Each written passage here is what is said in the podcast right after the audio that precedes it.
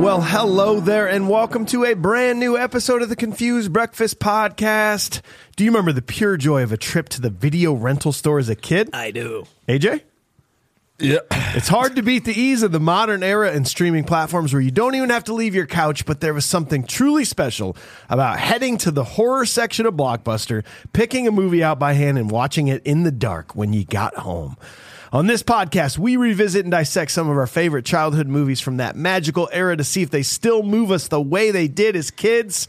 I'm your host, Mike Schulte. Joining me as always, two dudes who know the exact moment of when to pause it to see Tom Cruise's penis in all the right moves. Mm-hmm. Sean Pryor, AJ Venz, how the heck are you? I mean, why? Who doesn't know that? I thought that was common knowledge. It's about 46:17 in, I believe. 46 minutes, 17 seconds. Yeah, that's rough, around there. Give or take. Rough. It's usually, it's that timestamp and the naked guy in Twister. I know exactly. Talk about horrifying. Yeah, exactly. Also, if you guys want, you can, if you want to join the next tier of my own personal Patreon, I have a website called Mushroom Stamps, and it's all the timestamps of Dick Show. There you go. That is copyrighted, in case you hear that. You cannot steal that, all right? It's mushroomstamps.com.us. Stamps, plural? Yeah. I thought it was stamp, singular. No, stamps. Well, boys, on today's episode, we discuss an American murder mystery slasher movie parody that started a franchise of 6 films, a TV series, merch, and games, the highest grossing slasher film of all time until 2018, a movie that revitalized the horror movie genre and is responsible for the most overused and unoriginal Halloween costume of the late 90s and early 2000s. We're, of course, talking about 1996's Scream. Mike's Fan Theory. Mike's Fan Theory. Well, dang it. I didn't even know I had that button still. Ladies and gentlemen, it's time for another nostalgic journey to the past with the Confused Breakfast. Sit back, relax, and enjoy wherever you are in the world. Take it away, boys. Well, the best part about this is this movie was voted on directly by our Patreon members. We gave them 5 spooky films. They chose Scream with 52% of the vote, followed by Nightmare on Elm Street with 24%. Another Wes. Blade, 18%. And Fright Night, Poltergeist tied with only 3%. If you don't like that, the only way to go is to go join the Patreon yourself and try to change some of these votes. You go to patreon.com/confusedbreakfast, directly support this podcast. You get vote on upcoming movies. You get modern day ratings of every movie we do that you guys get to give. Bonus weekly audio, so much more. Go check it out. Patreon.com/ConfusedBreakfast. And if you're new to the podcast, we're going to be reviewing Scream scene by scene with a modern eye.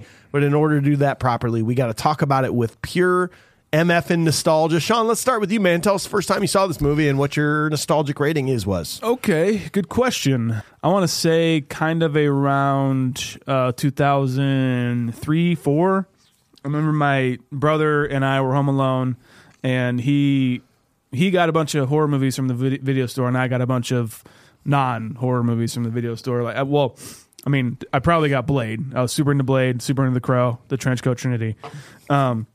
Classic. Yeah. Those were 2. You know, The Matrix. Oh, gotcha. You got you. Hashtag TCT. I fucking love that t-shirt idea. Man. I was watching those upstairs while he was watching horror movies downstairs, and I know it was like another Kevin Williamson movie, the I Know What You Did Last Summer, and then he had Scream as well. And I saw a little bit of it, and it freaked the fuck out of me. And now, when I was upstairs, just the fact that my brother was watching horror movies scared me. And so I called my mom and can you tell him to stop? I was awesome. I'm scared for his soul. We used to call my parents because my brother wouldn't let us take the Nintendo 64 to a friend's house. Sean's calling his parents because he's scared that his brother's watching a scary movie. He's going to be dead. He's going to die. But then I eventually watched it, and I liked it. It never was my franchise for horror. So I'm going to give it to round A. Let's say it's a 6. Call it a 6. AJ, what about you, man? I remember the first time watching this and not understanding why people were scared of this movie. Right. And thinking to myself, yeah, I mean, that guy did it. I mean, is this really a debate? Are we... Are we thinking? Is everybody else lost? That's what I remember, because it was a room of friends who were watching a scary movie during the Halloween season. Lame. And I was just there, you know, not next to a girl. And nice. By myself.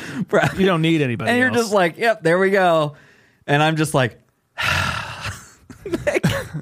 It's like, should I mention this or should I not mention this? So I'm just sitting there really thinking to myself, like, I don't know why this is like a whodunit, but I remember thinking there were some really funny parts to it, and there was also some parts that were really funny that probably weren't supposed to be funny. And I also loved that reminiscing about Fonzie. Nostalgically, I will give this a 3.9. Damn, 3.9. Jesus. I thought I saw this movie, and then I realized it was a scary movie. Like I was so confused with myself. I'm like, no, I've seen this. No, have I not seen this? What? And so I basically, after about 20 minutes of watching this movie, I pretty much had to stop to then go watch Scary Movie and be like, oh yeah, that's what I saw. So I think it's pretty strange to say, but I have not seen this one. Wow. Okay. But I have seen Scary Movie. I mean, it is like, so it's the same movie. Extremely similar. I mean, I've basically seen it. It's like having not seen Top Gun, but you saw Hot Shots. It's kind of the same thing. It's basically Encino Man. Basically. So I'm going to go. Is basically Encino Man. I'm going an NA on that. We do have an executive producer on the show today, Starling. Starling says, growing up, I absolutely hated scary movies. I had to watch Friday the 13th and Nightmare on Elm Street at sleepovers because that's what kids did, with the exception of Nightmare 3 Dream Warriors because they all got X-Men-like dream powers. Nice. Once we kids tried watching Hellraiser, and when the chains appeared out of the box in the opening scene, we popped out the VHS tape immediately, and I never knew what happened next until last year. It's a heavy one. Yeah. I also had parents who were perhaps the only couple in America who loved watching hee-haw as well as horror movies, forcing us kids to suffer through both. Hee-haw horror. I'm embarrassed to share, but at 13, after watching Jason Lives, I may have had to sleep on my parents' bedroom floor. I grew up in a very rural area. My house was surrounded by woods and fields, 2 miles from a paved road with no neighbors, and I had an imagination that ran wild. Watching Children of the Corn when you are 10 and in fact surrounded by corn is not fun. Horror was not my genre. However, all that changed in 1996 when a little movie called Scream came out. Gentlemen, imagine being a freshman in college in 1994 and a juggernaut of a movie called Speed comes out. Sandra Bullock becomes America's sweetheart overnight, and your professor says, you know, she went to school here. Suddenly, East Carolina University is not just a party school, but we are basically a funnel directly to Hollywood. 2 years later, we find out another ECU alum, Kevin Williamson, wrote a movie called Scream, which was directed by Wes Craven. Scream was going to premiere on campus, and obviously I had to support my fellow pirate, making it my first horror movie in a theater. It was a wild ride, a solid 9 for me at the time. I loved the movie and the lore that went along with it. The rumors, albeit probably not true, that Scream and Scream 2 were supposed to be filmed on campus, but they changed the location to California to protect us. All this made me feel connected to this movie even more, but also opened me up to horror movies that came shortly after. I Know What You Did Last Summer, Urban Legends, and Final Destination. So he is coming in at a 9, boys. So that's going to take us to a 6.3 nostalgically, which isn't that great. It's a movie. You know, that's tied in 93rd spot with Cocktail. That's how we feel about it nostalgically. Wow. Nostalgically. That's how nostalgically we feel about it. Nostalgically. Well, we're going to strip all that away. We're going to go to a modern day review. We got to start by learning all the pertinent, important details of the movie. Sean, that's your job. What do you got, man? Let's go with produced by Kathy Conrad and Carrie Woods. Written by Kevin Williamson. Cinematography by Mark Irwin. Get ready for the credits on this guy. The Dead Zone. The Fly. The Blob. Dumb and Dumber. 10 Things I Hate About You, Scary Movie 3, Old School, Grandma's Boy, and Big Mama's House 2, along with every single other just brightly lit movie there ever was. Okay. So not Wes Craven. Nope. Oh. Edited by Patrick Lussier, music by Marco Beltrami, and directed by Wes Craven, R.I.P. Cast: Neve Campbell, Drew Barrymore, Skeet Ulrich, Jamie Kennedy, Matthew Lillard, Roger Jackson, Courtney Cox, W. Earl Brown, Rose McGowan, David Arquette, and Liev Schreiber. Writer Kevin Williamson was a struggling screenwriter who had just moved to L.A. and needed a break, and needed it fast. The young writer took a job house-sitting for a friend, and as he was watching TV one night, Kevin caught a documentary about the Gainesville Ripper. Being by himself in the dark, freaking him out, the writer called up his friend for a little calm down and comfort. The two got to talking about their favorite horror movies, and in particular, Williamson's favorite slasher, Halloween. The real-life true crime story, along with talking about horror movies over the phone, gave Williamson an idea, and so the writer went off and pounded out the script for Scary Movie. All of a sudden, the struggling Hollywood writer found that his script was the hottest, most talked about, and most demanded spec script in town. A bidding war between production houses broke out, and it was up to Miramax Films and Oliver Stone's production company. If Stone's production company actually got it, he would be directing it, which would be super weird. JFK director, Platoon director, you know. I don't think he's ever really done a horror movie ever, especially like a overt slasher. It would be super interesting, but whatever.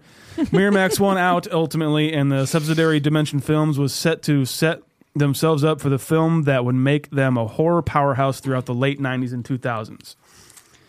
The hottest newly acquired script in town definitely needs a hot director in town. The production had thought of and asked such directors as hot guy Sam Raimi and hot guy George A. Romero. They're pretty hot. But they turned it down. Not hot enough. But ultimately, their director of choice was super fucking sexy-ass Wes Craven, but he also turned it down.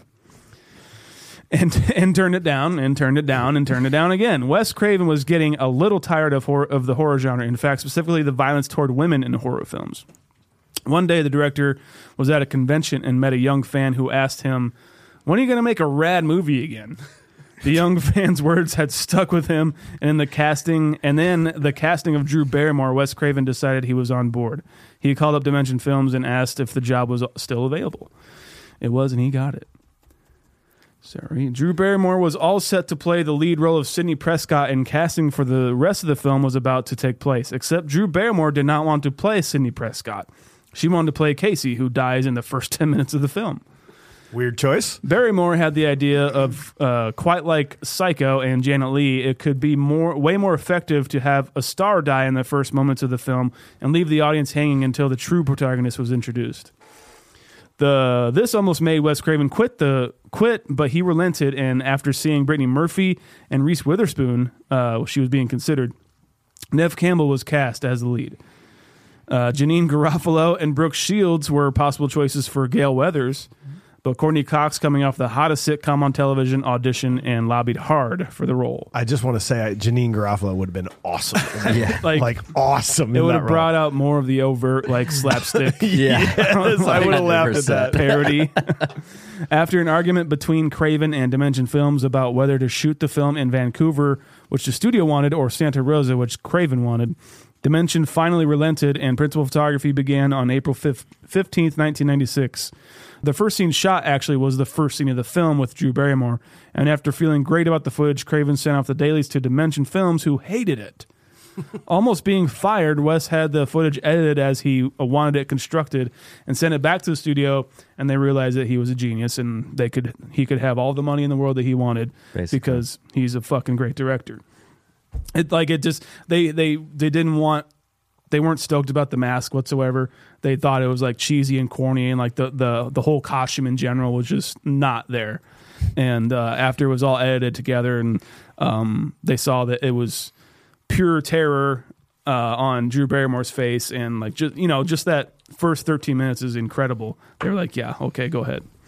Scream was released on December 20th. Not a very lucrative time for horror movies, but Dimension took the gamble, saying that while people are off watching the glut of family films that came out around that time, the horror fans are going to flock to our movie.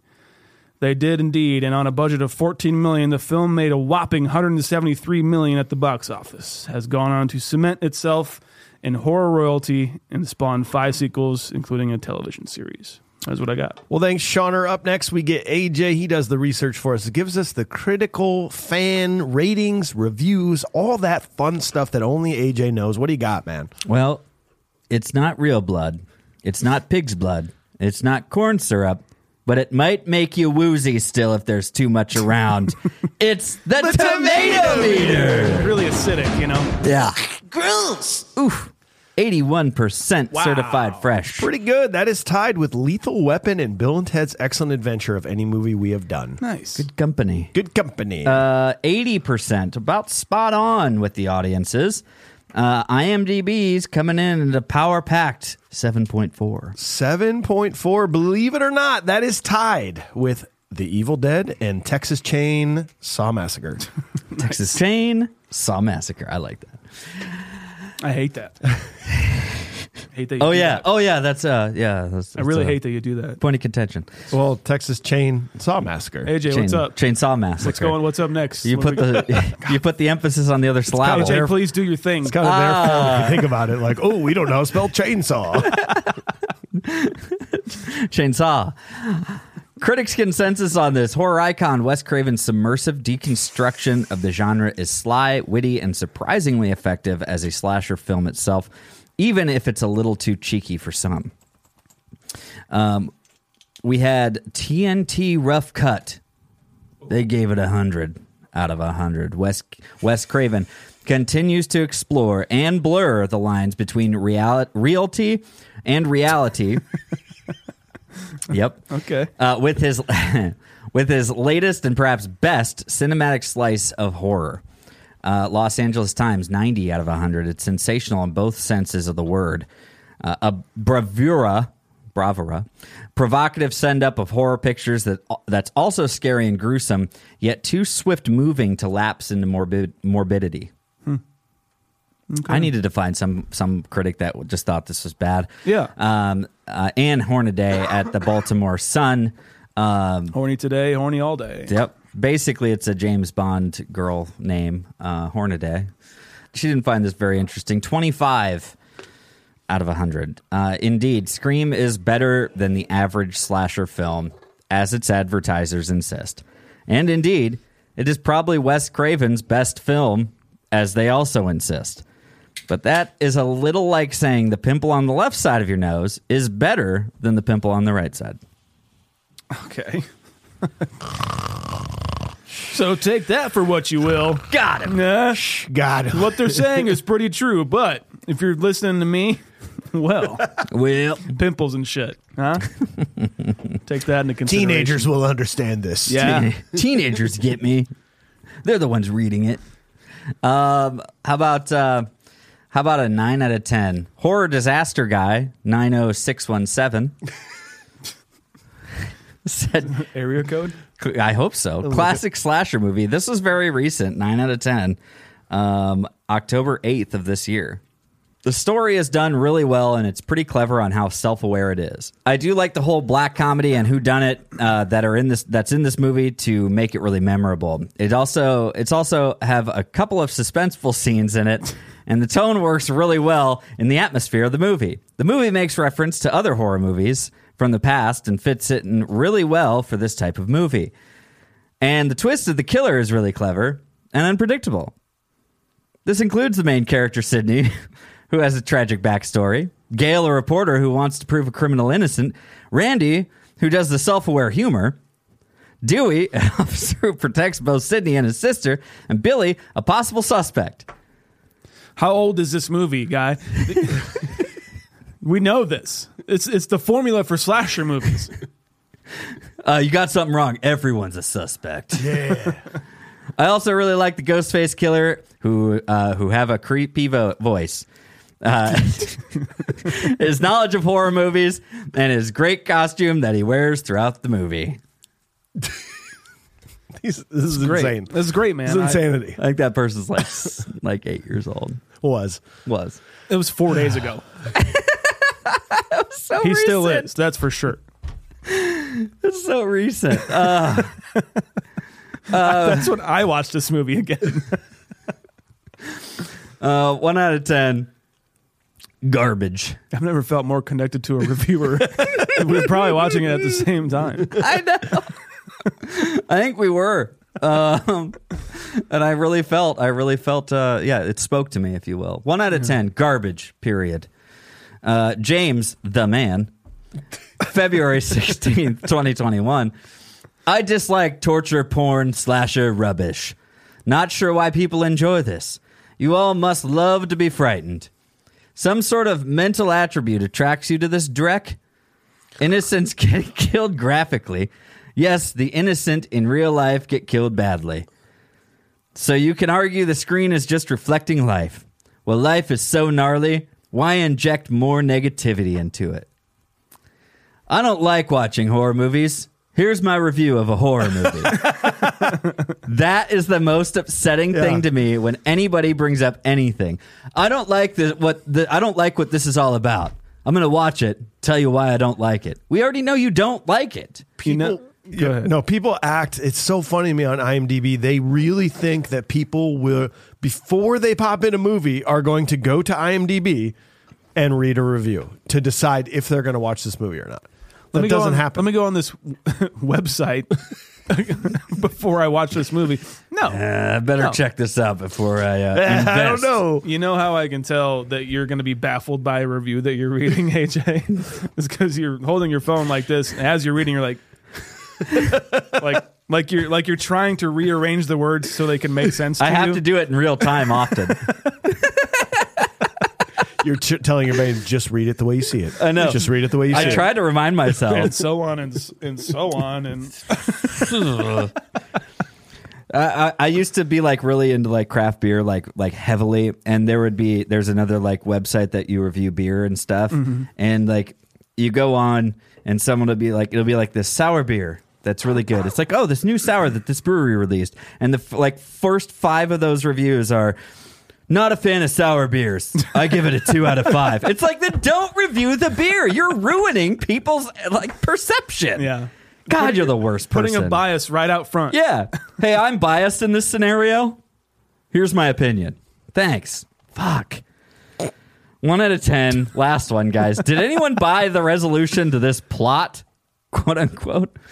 This is Jer Bear 2. There was already a 1. There was already a Jer Bear 1 and probably a Jer Bear.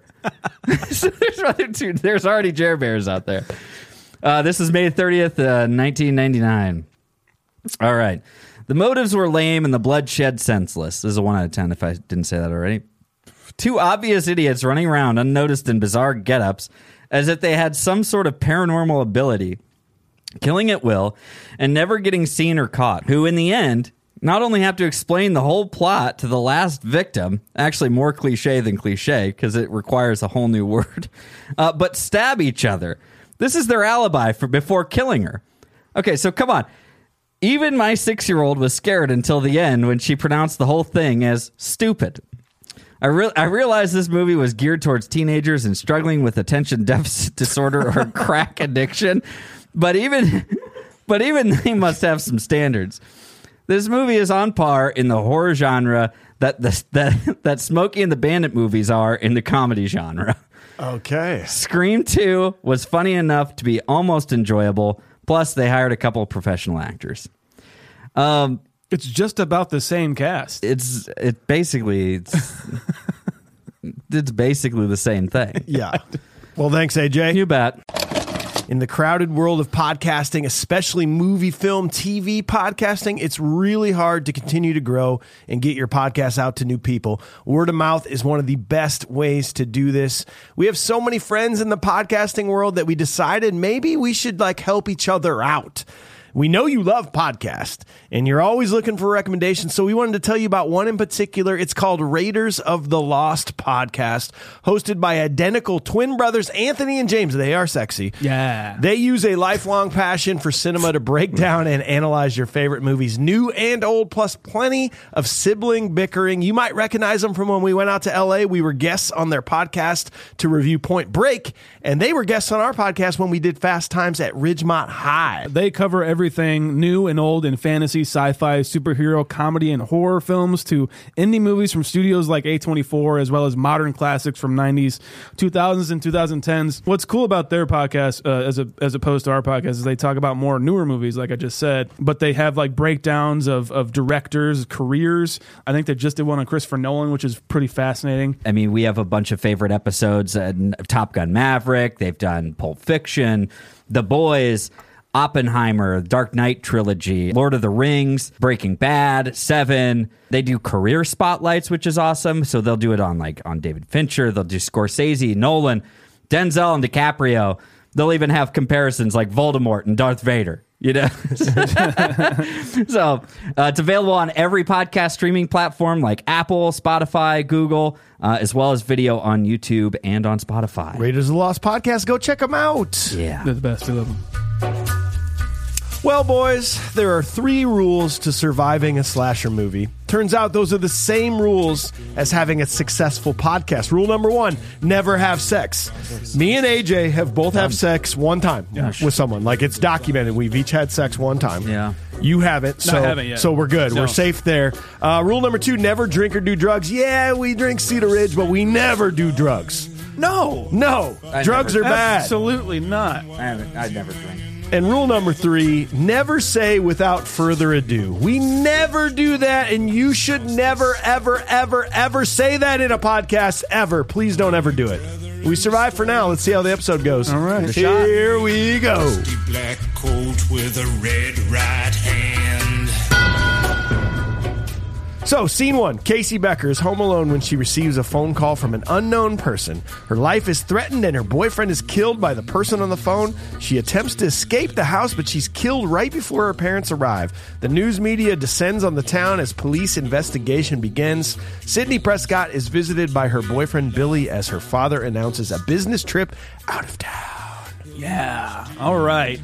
So, you said it was Drew Barrymore's decision to actually be this character, because she's like, no, I think it will be good for the movie if I, being a household name, huge star that is billed on the poster and like, wow, Drew Barrymore, dies in the first 10 minutes. I mean, listen, it's Drew Barrymore in the 90s. Like, there could have been a lot of other motivations between with that. Okay. You know, like, I committed this time and I realized that I actually didn't want to commit it all this time. And so maybe I just want to do the first scene. Like, it could be that as well, but it's the Psycho thing, you know. It's generally in Psycho, it's people like, she was just becoming like a pretty big star at the time, and so people were like, "See Drew Barrymore, oh, she's gonna make it through the rest of the film because it's Drew Barrymore." No, and so it throws him off.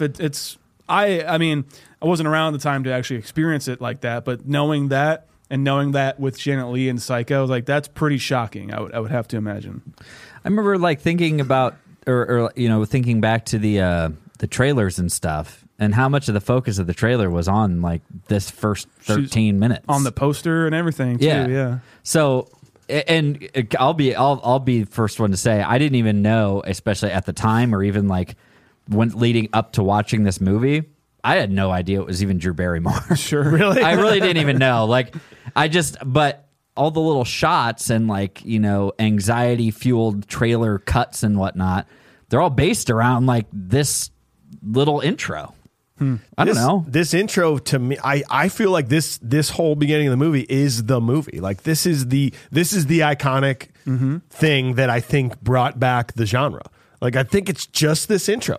Yeah, I mean, you say bring back the genre. It was like really dying at the time. It was like, dead, wasn't it? Horror was pretty much on its way out, you know. And then I mean, like, it's weird that Wes Craven, especially behind the camera, is the one who revitalates it every 10 years, it seems. Because he has, you know, Last House on the Left was just a shocking, you know, grindhouse movie, and then A Nightmare on Elm Street is just like this huge phenomenon, like 18 billion sequels, and then this, and then he does New Nightmare, which is kind of calling back on his other previous movies as well.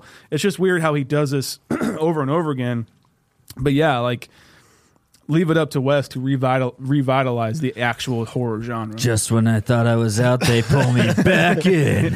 How many people do you think... It's kind of genius writing, too, these questions of, you know, like when he asked who the killer was in Halloween, and then who was the killer in the first Jason movie. Like, I think most people, even knowing what the correct answer is in Jason, you say Jason. You still get stumped up. I did. I did, too. Yeah. And I wonder how many people would honestly get stumped up by that question. I'm sure spoilers. I'm sure he did. It's true. AJ's like, it's his mom.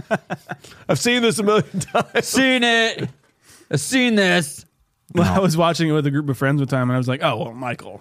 Oh well, this guy." They're looking to you for the answers. Jason. And she's like, it wasn't Jason. It was Jason's mother in that first one. You fucking bitch. Like, fuck, dude. So sorry. She did not realize she signed up for like freaking horror movie trivia at the brewery tonight. Right. She's trying to before trivia was just thing. Trying to make some popcorn. It's like going for trivia night tonight. Phone a friend. Yeah. Why don't we go out? It's like, why don't we go out? Why don't we just go out? We should have just gone out and just had some fun. Dude, but, I like one thing about this though is like just don't answer the phone. Just stop answering. Yeah. Like she keeps answering. Like I love fucking with like even telemarketers. I'll answer any call that comes through my phone. I'm probably in debt $1,000,000,000,000 with somebody giving away my information. But anyway, I would still like, you know, there's that like, you know, there's a guy on the phone. Like, it's kind of fun to flirt. Who cares? You know, she gets into it. Yeah, you know, like kind of stuff like that. But like once it gets like, I'm gonna gut you like a pig. You know, I probably wouldn't answer anymore. And there's this old thing. We got to remind people of what the time was. You know, you could literally just unplug the phone from the wall, and then it actually wouldn't even ring. And you know what's even weirder is that if your power went out, your phone line would still be active. Right. That messed me up as a kid. Why is the phone working? Yeah. The question wasn't why is the phone out? It's why is it still working? You're right though. Does this phone have phantom power? It's got ghost face power. But why does every motive or every little piece leading us to the next kill, to the next, I don't know, whatever step in these guys' process of killing someone is pretty simple to dodge, you know? Like, what if... because it seems like they're very well plotted out, and they're like, no, she's going to try to go out to see Steve, but I'll just tell her not to. It's like, well, what if she did? What if she actually went out there? What if she ran out there and then tackled Steve into the pool, and then they're like, oh crap, well, we can't get in there because our costumes will get all wet. You know? We can't dry clean this. I mean, one person can't pull two of them out. I don't know what to do at this point. Why don't you just not listen to them? The thing I struggle with in this movie is like, and we'll talk about it as we go, is like, Is it scary or is it not scary? And like, is it funny or is it not? Like they're so stuck in the middle almost. Like, you know, this is terrifying to me, this where she sees the safety of her parents and she just can't. She tries to yell mom. That is nightmare fuel. That is the worst part of this. But then you're hearing this fucking the voice is so bad. Of the killer on the other side of the floor. Oh, I laughed. Yeah, it's funny. Yeah, and I don't know if it's supposed to be funny. So like, I can't decide like how going through this whole movie. I just can never decide how I'm supposed to feel about the movie. I agree with you. To me, how I feel is just like purely entertained. Like it's just like strictly just a thrill ride, and like things that make me laugh. And I'm fine with it. It doesn't change the story or how I feel about the way it's made whatsoever. I think it's just a ride, and man, I'm just riding it, bro. I like it. I like it. Like okay, that's a wave. Going back to like this test or whatever. Like I just have to say that I like now I would kill it just so people know I'd be fucking best at it. This killer and I would probably go on a date for real. Yeah, like, nice, like what horror movies are you into? Let's go see the latest one. Totally. No, I'm just gonna let you keep going because you're just into it. Yeah, you're just so. Sean is the victim of the ghost face killer, and he gets a call, and he's like, "Hi, hey, how's so here goes Sean. You be the killer, and I'll be you. Oh, okay, go ahead. Hey, what are you doing tonight? I'm just I'm probably gonna stay and just watch a. Just watch a movie, I think. Oh, yeah? What kind of movie? Probably kind of like a scary movie. Ooh, a scary movie? What scary movie you're watching? I'm going to watch Phantasm. Phantasm? I love Phantasm. Phantasm 4. Phantasm 4. Wow. Yeah. Wow. That's Oblivion, isn't it? Yes. you're me, you would know this. It is 100% a Blade. So, but here's the thing. Sean, who are you talking to? It's just my buddy. We're talking about scary movies. Hey, who was that? Oh, it's just my girlfriend. You got a girlfriend. Huh? Well, yeah. So I like to think that. I like to think that it's like it's so casual that it comes across, but then they really get into like the weeds on like it's like what's your favorite scary movie? It's like Phantasm Four. It's like Phantasm Four. Phantasm Four. And he's just you just hear. Oh, that's mine too. No, I like Phantasm 4. Joke's on you. It's not a real movie. They only went to 3. No, Phantasm 4. No, I like Phantasm. What? And he's like trying to come up with trivia on the spot. It's like, oh, we'll. Well, one, I know you're not Sean Pryor because you said you had a girlfriend. Sean stumps the killer. He's just like, I'll call you back. That was a weird call. It was like, well, that was fucking weird. I don't know. Oh, man. I'll call you back. Do you guys like Henry Winkler in this movie? Yes. Duh. Do you find it interesting? I think it's it felt out of place to me just a little bit. Just like, oh, well, there's Henry Winkler. But I found it amazing that he actually specifically asked to go uncredited. Yeah. Because he said he didn't want to detract any attention from the younger, lesser-known actors, and he's only in three scenes or whatever. He's like, no, don't. I just want to be in it. Like, what a cool thing. Yeah. Henry Winkler. He's a name for sure. Oh, yeah. And from at least everything I've heard, the man is a saint. As somewhere along the lines of, like, a Mr. Rogers. Mm. Like, of all his tough guy roles that he played when he was younger and stuff, obviously the Fonz, which, by the way, his jacket is in his closet. We'll get there. Nice. Night Shift. Great movie. Never leave home without it. Nice. But I guess he is. I think in the industry, and, you know, he had a lot of success in his younger years and whatnot, and really building through this. And just, I mean, he continued to have a career. It sounds like he was just a wonderful person to actually work with, too. Mm. Now, there could be some conflicting stories out there. I have no idea, but that's just what I've heard. That's cool. I love to hear – obviously, you love to hear that about any actor that you love singing a movie, you know. I like this scene where before this, I think, where Billy comes in her room and is trying to get some, you know. But first, like, he scares her, and it's, you know – I felt bad because in Scary Movie, it's Rick DeCumming is the dad. Oh. And I'm like, oh, man, I wanted to see him. Rick DeCumming. See, the lines blur a little in this movie. They really do. And unfortunately, like that would have just been another credit for him on the show, and I would have loved that. But like when he comes up, and it's like the door lock or whatever, and he's like, "What? I heard a scream." It's like, "No, you didn't. You didn't hear anything." He's like, "I definitely heard a scream." No, it's very, It's like, you didn't hear anything. He's like, I know a difference between like a rustling around in my house and a fucking, like, what was that? It was nothing. It's like, it's a fucking scream, it's asshole. Like, sweetheart, I know when the thermostat gets changed a degree. Yeah. Okay, without being in the house. Okay, I know what I heard a scream. By the way, I've heard you make noises since you were born. I know what they sound like, okay? And also, poor planning on the door design here. Like, yeah. I should have done this different. It's a genius lock of the door, though. It is. Because it works. I thought about it in my head. I'm like, oh, that works. Yeah. Wow, it's either genius or it's incredibly stupid, but hey, she made it work. How many doors does she go through? You know, I know. That's what I want to know. There would definitely be a lot more damage on like the edge of that door. Yeah. Yes. I do question sometimes, like we talk about it a lot, where is this merely a coincidence or did someone actually think this through? In the background of that scene, there's a weird acoustic cover of Don't Fear the Reaper. Yeah. Which is kind of interesting because spoilers, him being the killer, don't fear the Reaper, baby, I'm your man, kind of a thing. Like, is that on purpose or is that just kind of like I don't know? Definitely on purpose. I mean, even referencing Halloween, right? You know, it's in there. Yeah, everything seems to be some sort of callback or reference or something like that. 100%. I think what's horribly thought out is just Billy's entire approach to life and girls. Watching The Exorcist, it got me thinking about you. Yep. I'm sorry, what? How romantic. Like the girl who's possessed and like and has like sores all over her face? Like, made you think of me? It's a reference to which scene? Like what?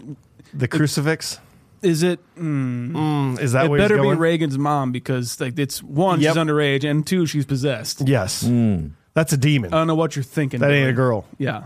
No, I'm not a fan either way. Yeah. No, either way, it's pretty creepy. But they, at least he's kind enough to be like, hey, no, we'll keep our underwear on. We'll do over the pants hand jobs. Yeah.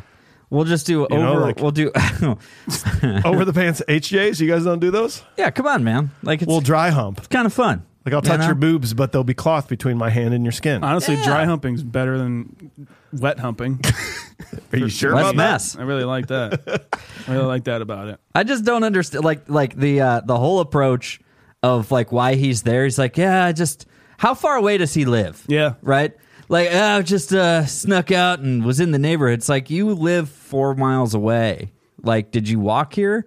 And then you have to think. Well, I was just at Casey's general store. General store. Casey's general store. Just trying to see if they had any pizza still at Casey's, the gas station. And I was thinking about you, so I wanted to pop by.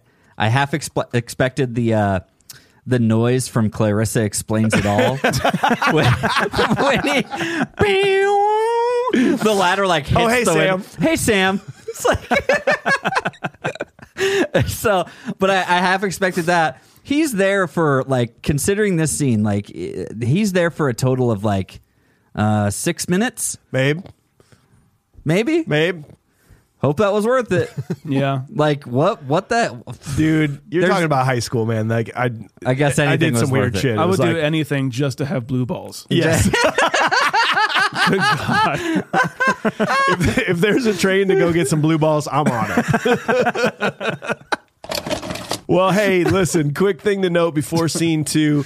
I think that if Casey would have been cooking a full-blown delicious dinner instead of some gross popcorn, maybe the killer would have rethunk his whole plan. I think you're right. I cooked an incredible meal by our sponsor, Every Plate, right before I popped Scream on, and I feel like I had a protective spell all over me. Every Plate is America's best value meal kit, and they are 25% cheaper than grocery shopping with no hidden fees, and you're only paying for what you need and not wasting food because of their pre-portioned ingredients. But if 25% doesn't trip your trigger, then how about the fact that Every Plate is 50% cheaper than your average fast casual meal? Before you know it, to AJ's delight, Christmas will be here. And if you're looking to pinch your pennies but don't want to give up on eating delicious, mouth-watering meals with high-quality ingredients, then this is what you need in your life. Boys, last night I made Super Smash Burgers with a side of potato wedges. The burgers had an incredible smoky chipotle aioli that I made from scratch. You got to stop, but keep going. A couple nights ago, I made a Taverna chicken sausage penne with feta, the best cheese in the world, tomato and parsley, out of this world flavor. I honestly couldn't believe I was eating it going, I'm the one that made this? That's not real. Yeah. Like, how did I actually do this? Every single week, you get to pick the meals out you want to make from 26 tasty and affordable recipes, and you get to prepare them from scratch in 6 simple, easy, and fun steps. Every Plate's turned me into a world-class chef and hero of my household. It can do the same for you. You have to give this a shot. Support a company that is directly supporting your favorite podcast. Get $1.49 per meal by going to everyplate.com/podcast and entering code 49confused. That's an insane price of $1.49 per meal by going to everyplate.com/podcast and entering code 49confused. That's a $110 value brought to you by the Confused Breakfast. So scene two, after school that day, Sydney waits home alone for her best friend, Tatum Riley. She receives a call taunting her about her mother's death and is attacked by Ghostface, who disappears just before Billy comes through her window. However, she becomes suspicious when he drops a cell phone and he is arrested. At the police station, Sydney is confronted by investigative journalist Gail Weathers. Why did she have that deaf typer thing on her computer?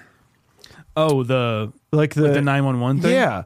But it specifically was like a web page where you could, if you were hard of hearing, you would type messages to people that would go to like their phones. Huh. So why did she have that? I don't know.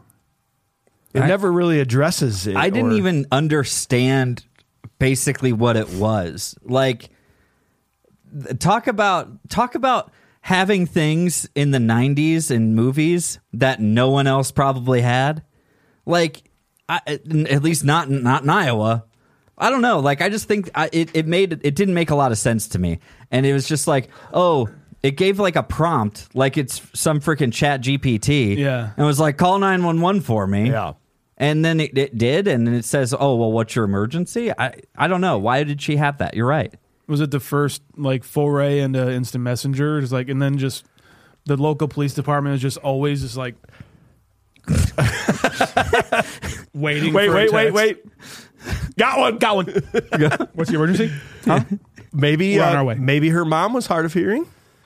Yeah, I have no clue. They just really don't seem to care to address it. They're like, whatever. Here's the thing. Can you imagine if they had chat bubbles on that thing, like waiting for a response? Are you kidding? It would have been awesome. Come on. Cut to the police officer, just like, no, oh, that sounds fucked up. Jesus, drinking a surge. It's like we're on our way. How do I? What do I do first? I could call. Should I call? Should I talk to them? I don't know. You instant message the police department so they can call the police. Yes. Well, and then before this too, is like she was like, I'm just always reminded of like my dead mom everywhere I turn, and she gets home by herself with beautiful fucking house, by the way. Jesus Christ. She gets home, everywhere I turn, I'm just reminded of my dead raped mom. And then she gets home and turns on the TV, and it's Gail Weathers, just like, oh, and this kind of reminds me of the dead raped mom of Sidney Prescott. It's like, well, Jesus Christ. God. So I'm just going to take a nap, and I would too. Yeah, and I'm just going to take a nap, and then walks past 17 photos of her mom, and then sleeps next to a photo of her mom, and then it's just like, oh, I just can't, Which only happened a year ago, so it's probably still pretty fresh. Absolutely. We will get to that. We will get to that. I think that is a good point. So what do you think of like this, the clumsiness and everything of the killer, like kind of just falling and acting like a teenager would, I guess? I think it's supposed to make you laugh, but it doesn't make me laugh. It makes me go, this doesn't scare me. Like I'm caught in the middle of this of like, it's supposed to be funny, right?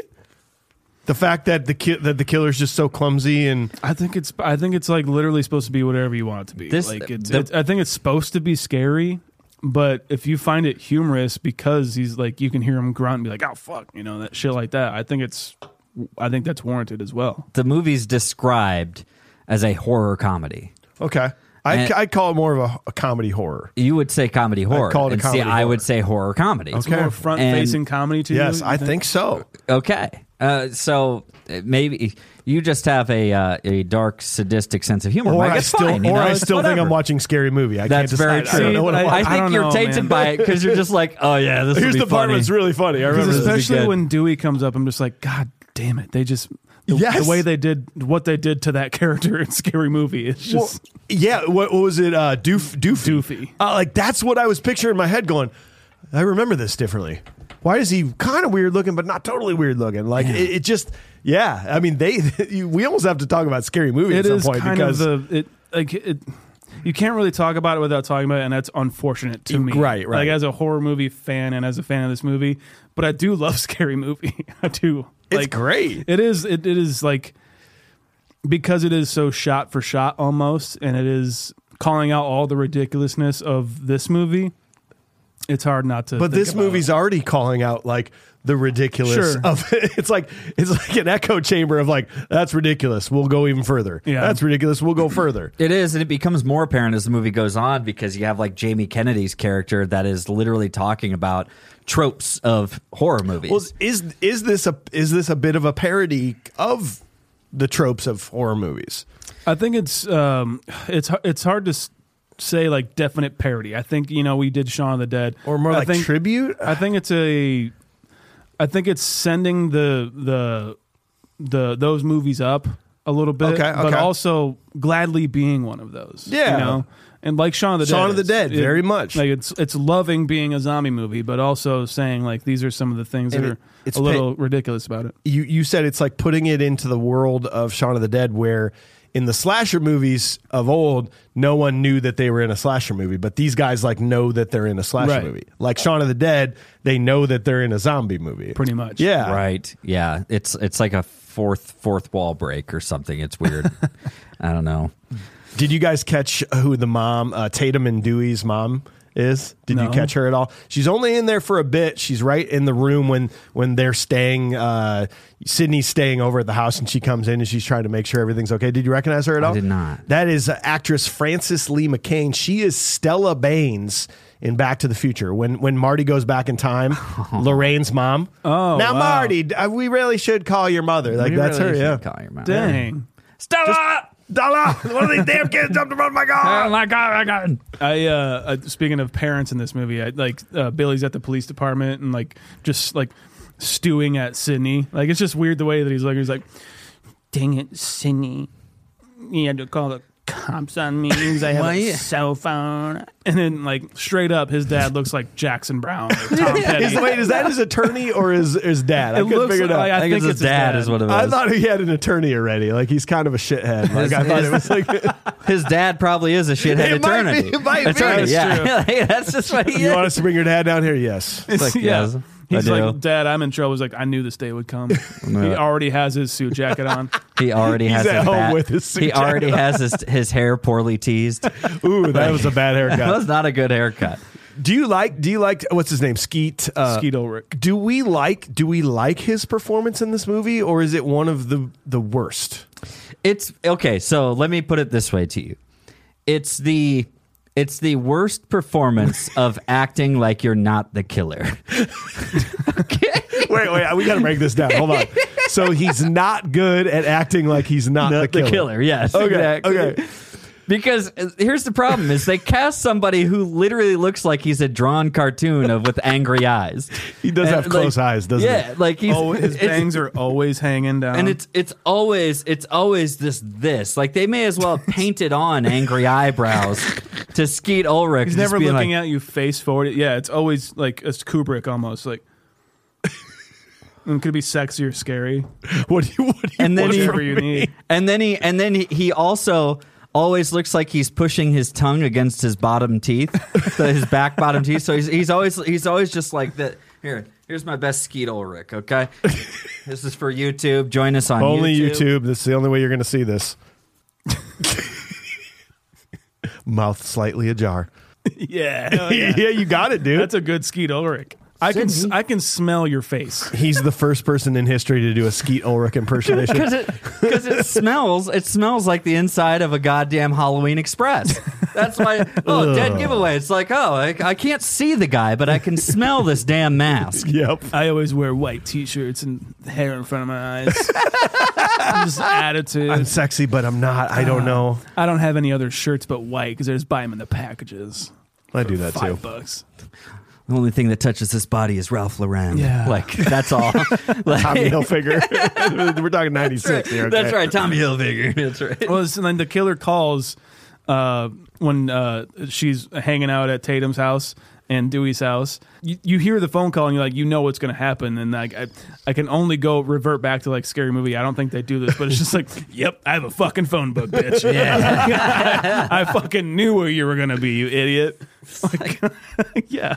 Are they both? They're double teaming these situations, then. Yes, nice. And there's a lot of dissection out there of who was doing what in what scene. It's a lot to get into on a podcast, but if you type it in, it's pretty. So many YouTube videos. Yeah, there's a lot of great stuff. Okay, so this one was here when that one was doing this. It's pretty interesting. Yeah, and to the point of Billy holds his knife like this, and Stu holds his knife like this. Yeah, it gets into it. Yeah, interesting. How about that cameo, Sean? There's a couple good ones. How about the one of the reporter, the news reporter? Yeah, people want to know; they have a right to know. Yeah, that was Linda Blair, uncredited too. A lot of people when it came out, he was uncredited, but now you can see it prominently on IMDb. But yeah, what's the next one? The next one coming at the end, would you like to talk about that one, Eric? I would. That would be Fred the janitor. Yeah, Fred. Very quick cut. Did you see that? I did see this one. That was Wes Craven, right? Mm-hmm. Himself? Yeah. Just dressed up like Freddy Krueger in the hallway. It's great, man. Calls him a dick. Yeah. He's but talk about... They couldn't have had that shot last any longer. No, on Wes Craven, it's perfect in that instance. Can you imagine seeing that in a theater? You would also think that you're in Scary Movie. Yeah. Because you're like, oh, well, that's not obvious. Right. Freddy Krueger with the hat and all. Like, are you kidding me? That's what I'm saying. Is that funny? Well, like Billy Loomis is, Dr. Sam Loomis from Halloween. Like Tatum even says, like, it's you're acting like you're in some Wes Carpenter film. Yeah. It is totally definitely on the nose. And I think it's supposed to be funny. Yeah, it's supposed to be like, if you're a horror fan, you're like, huh? It's just egg after egg. In fact, Drew Casey's parents, when they get home, the dad says to the wife, he says, go to the Mackenzies. And that's what they say in Halloween. She says, go over to the Mackenzies. Go to Mackenzie's. Go to Mackenzie's or whatever. It's like, Jesus, they're just, it's nonstop barrage of just little bam, bam. If you're a horror fan, you're going to love this. I do. I like, especially seeing Wes Craven and like, dude, when he passed away, it was like truly heartbreaking for me. Like it was honestly hard to get over. And I miss Wes Craven movies, man. Like I miss...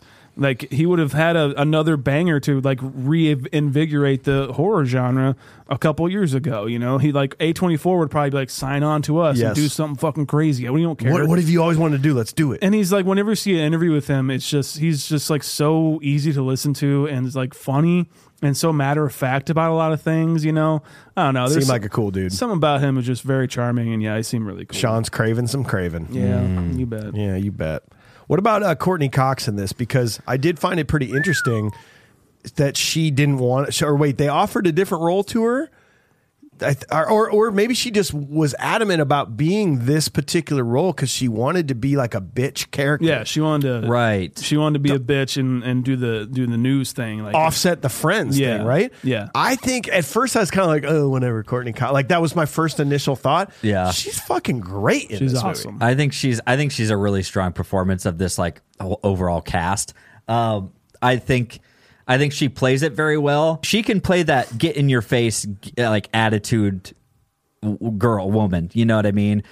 Out there for her story, she's out there to get what she wants, And I think it's a good role and I like how it plays against the people that you're rooting for. Yes. I think it's a great kind of third wheel almost in this in the antagonist protagonist world. Yeah. And her and Dewey's real chemistry like is just sizzling off the screen, man. Like were they ever together then? Not at this point. This is where they met. Oh, no way. So like if you watch a sequel, which I have to say the sequel is my preferred Scream. I think this is the best Scream movie. Scream 2 is my favorite. Scream 2 is like 1% higher on Rotten Tomatoes. Is like, it really? Yeah, just barely than the first one. It's a fucking solid sequel. But like, if you watch them in that movie, they have been dating for a while. Wow. And I think maybe even might be married at that point. But it is just like, when are they gonna fuck, dude?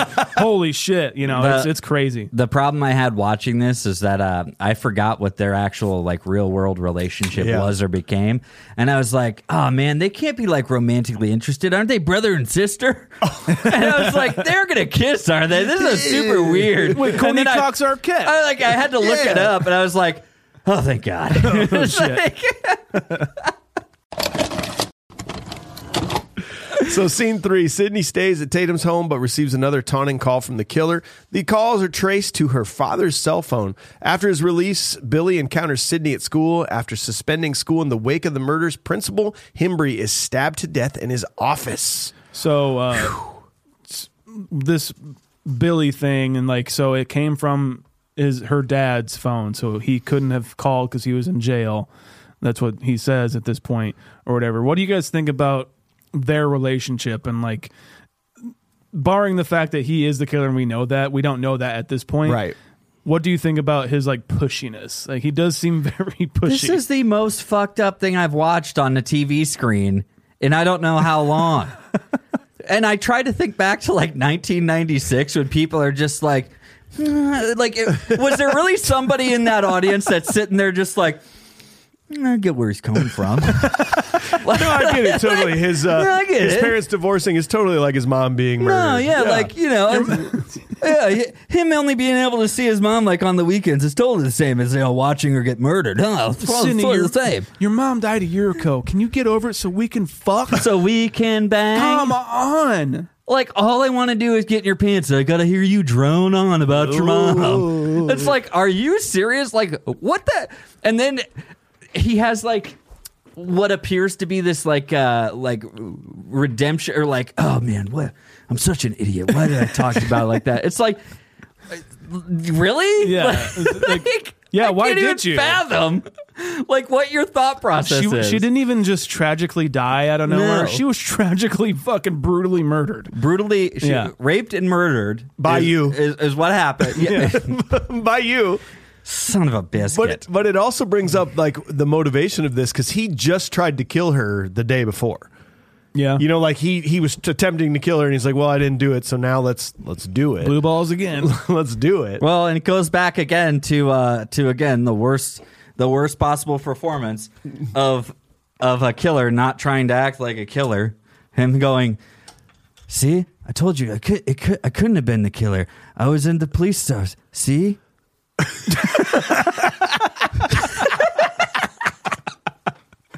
Look at the dirt on my hand. My fiance was like, "What the fuck did he just do?" Yeah. I'm like, it's the ink. He's like, why did he do that? I don't know. It couldn't have been me.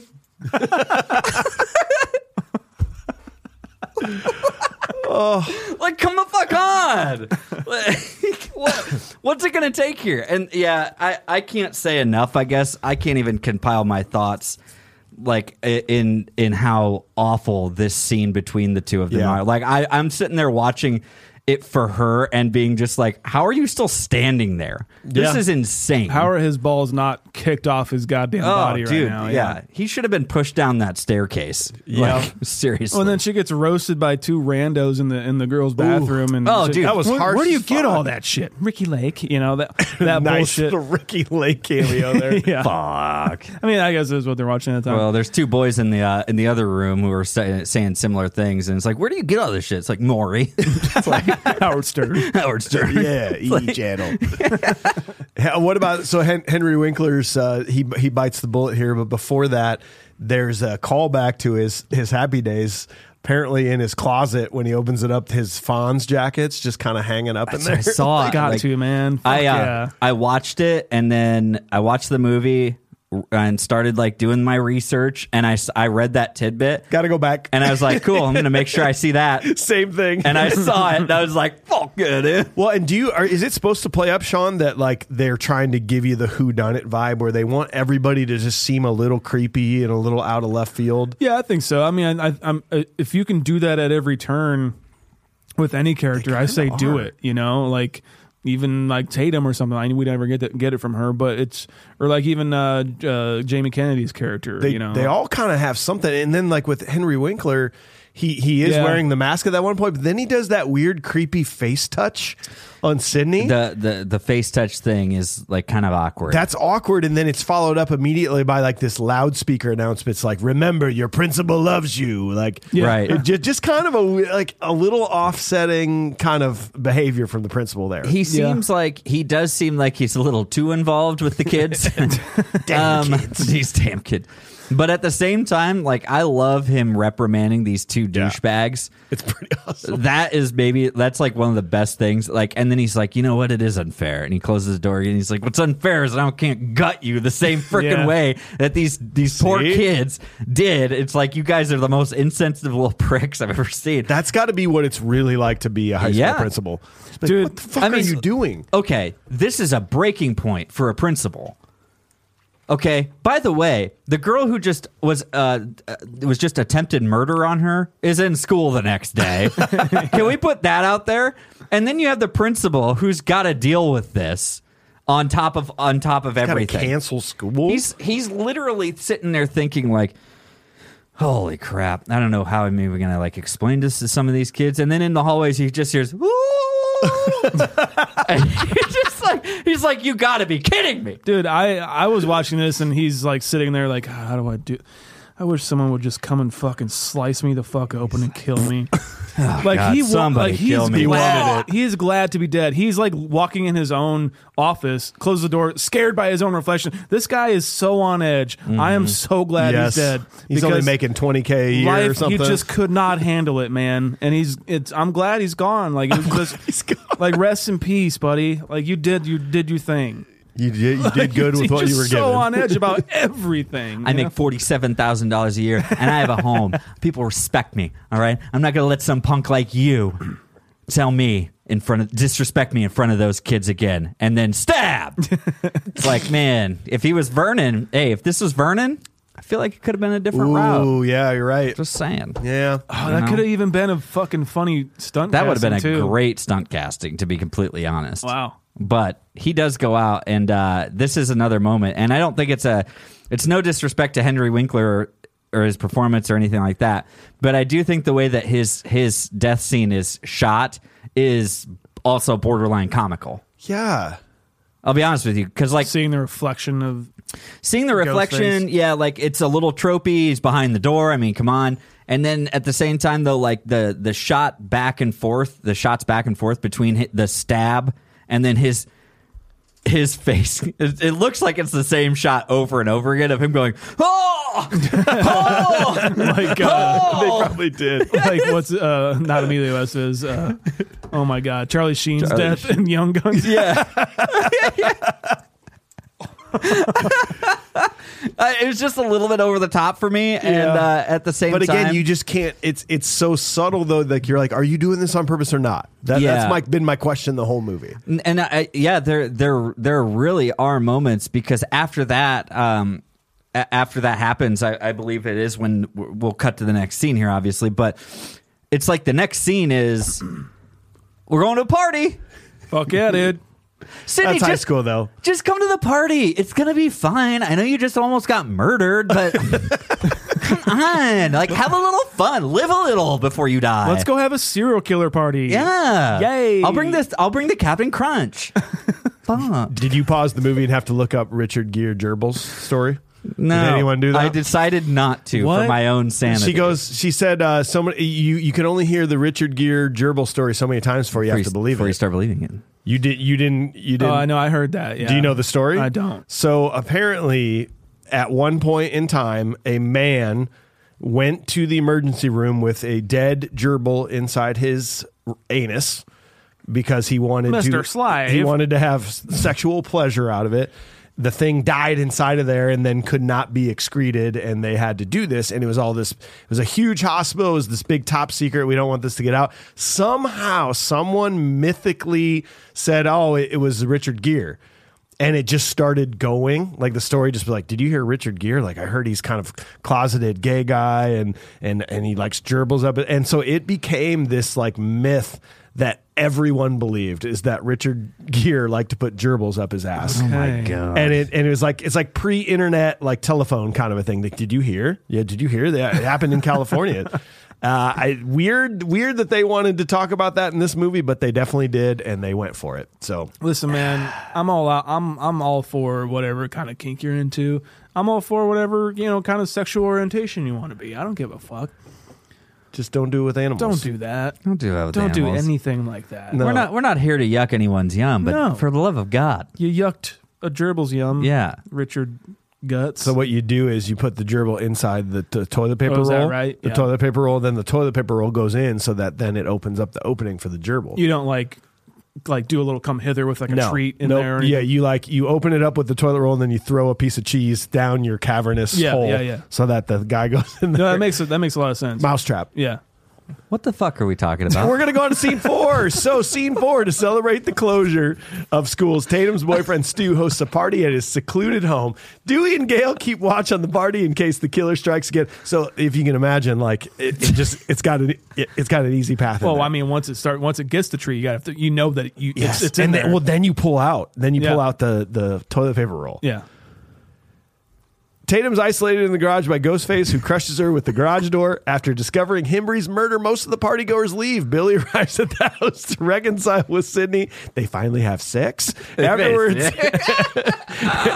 they are suddenly attacked by Ghostface. Billy is stabbed. Sorry. Well, the toilet paper helps too, because in case there's any scratching going on inside there. So we got Logan. I'll change it up. Okay. Anyway, let's talk about Jamie Kennedy. Randy Meeks. Yeah. Is Randy Meeks Sean?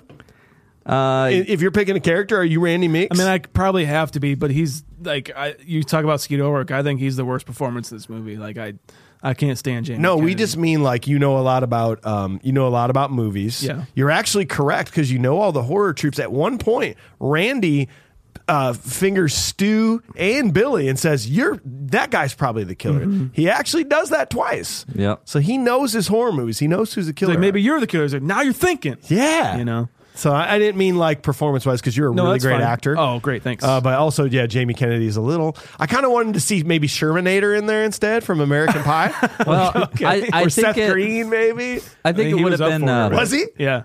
I think it would have added to his performance if they didn't shoot every single one of his close-ups with a fisheye lens. Yeah, man. Because, that's all I could tell. That's all I could think. Every time I see him on stage, I was like, why is his face, out of proportion on every angle?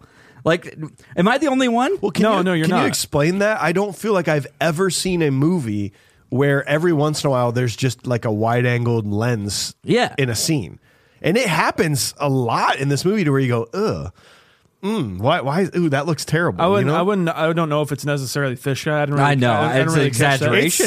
It's something because when she's in the garage here and she goes back towards the door, it's this weird, just way too weird of an angle. Do you mean maybe that it kind of tilts at a Dutch angle? Okay. Something I think it's that. Actually fisheyed slightly.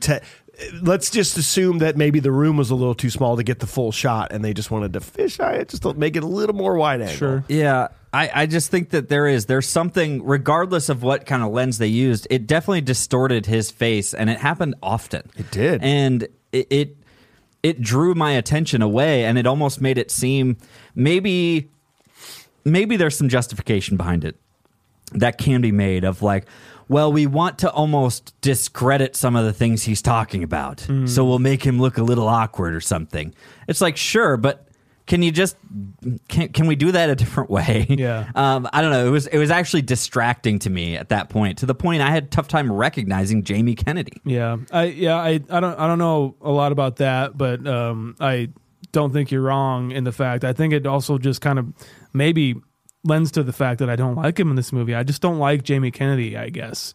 Yeah. And I hate to say that. I'm if you're listening, sir, nothing against you. I don't know. Maybe it is the character. Maybe it is. Maybe I see too much of myself in it or something. But even when they're hanging out at the fountain outside of school, he's was her spleen in the mailbox or something? He does these characters. Yeah. Shut the fuck up. They said they hired him as comedic relief. Yeah. And I was I didn't get any comedic relief from him. I got more comedy from Matthew Lillard. Okay, I would love to talk about Matthew Lillard. Let's move into him, man. And in fact, what we're going to do is... Ooh, hit it! If we were on a train to go punch a face, I'm on board. That's what I'm talking about. I thought for a long time it was going to be Billy. Then I thought for a long time it was going to be Randy. I'm actually going to punch Stu. Why? For one reason and one reason only. Oh, sticking out his tongue. No. Oh.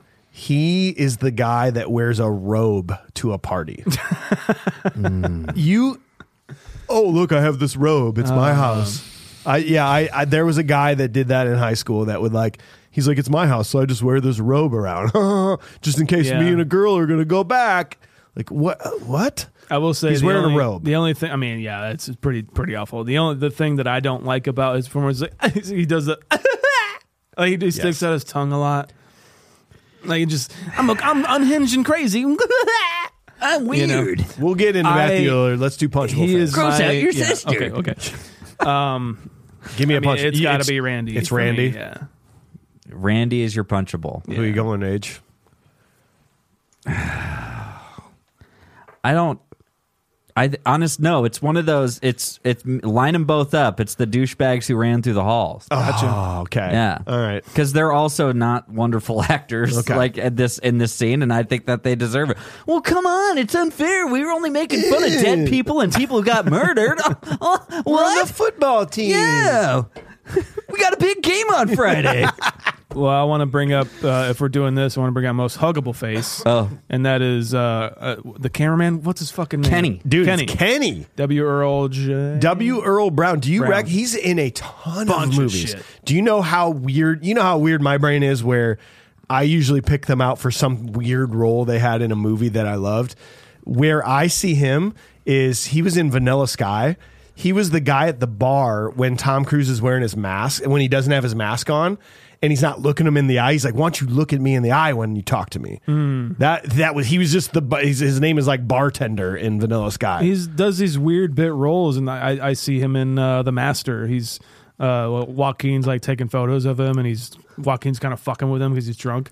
He's that guy, but also he's the voice of what's his name in The Last of Us, like the guy who owns his town. Whoa, the video game. I mean, and like, yeah. And his likeness is also him. But yeah, cool. I every time I see him, love him. One of my favorite character actors. So wasn't he Warren? And there's something about Mary. Oh, I think you're right. You're correct. I think that was what it was, and that was like the big thing that.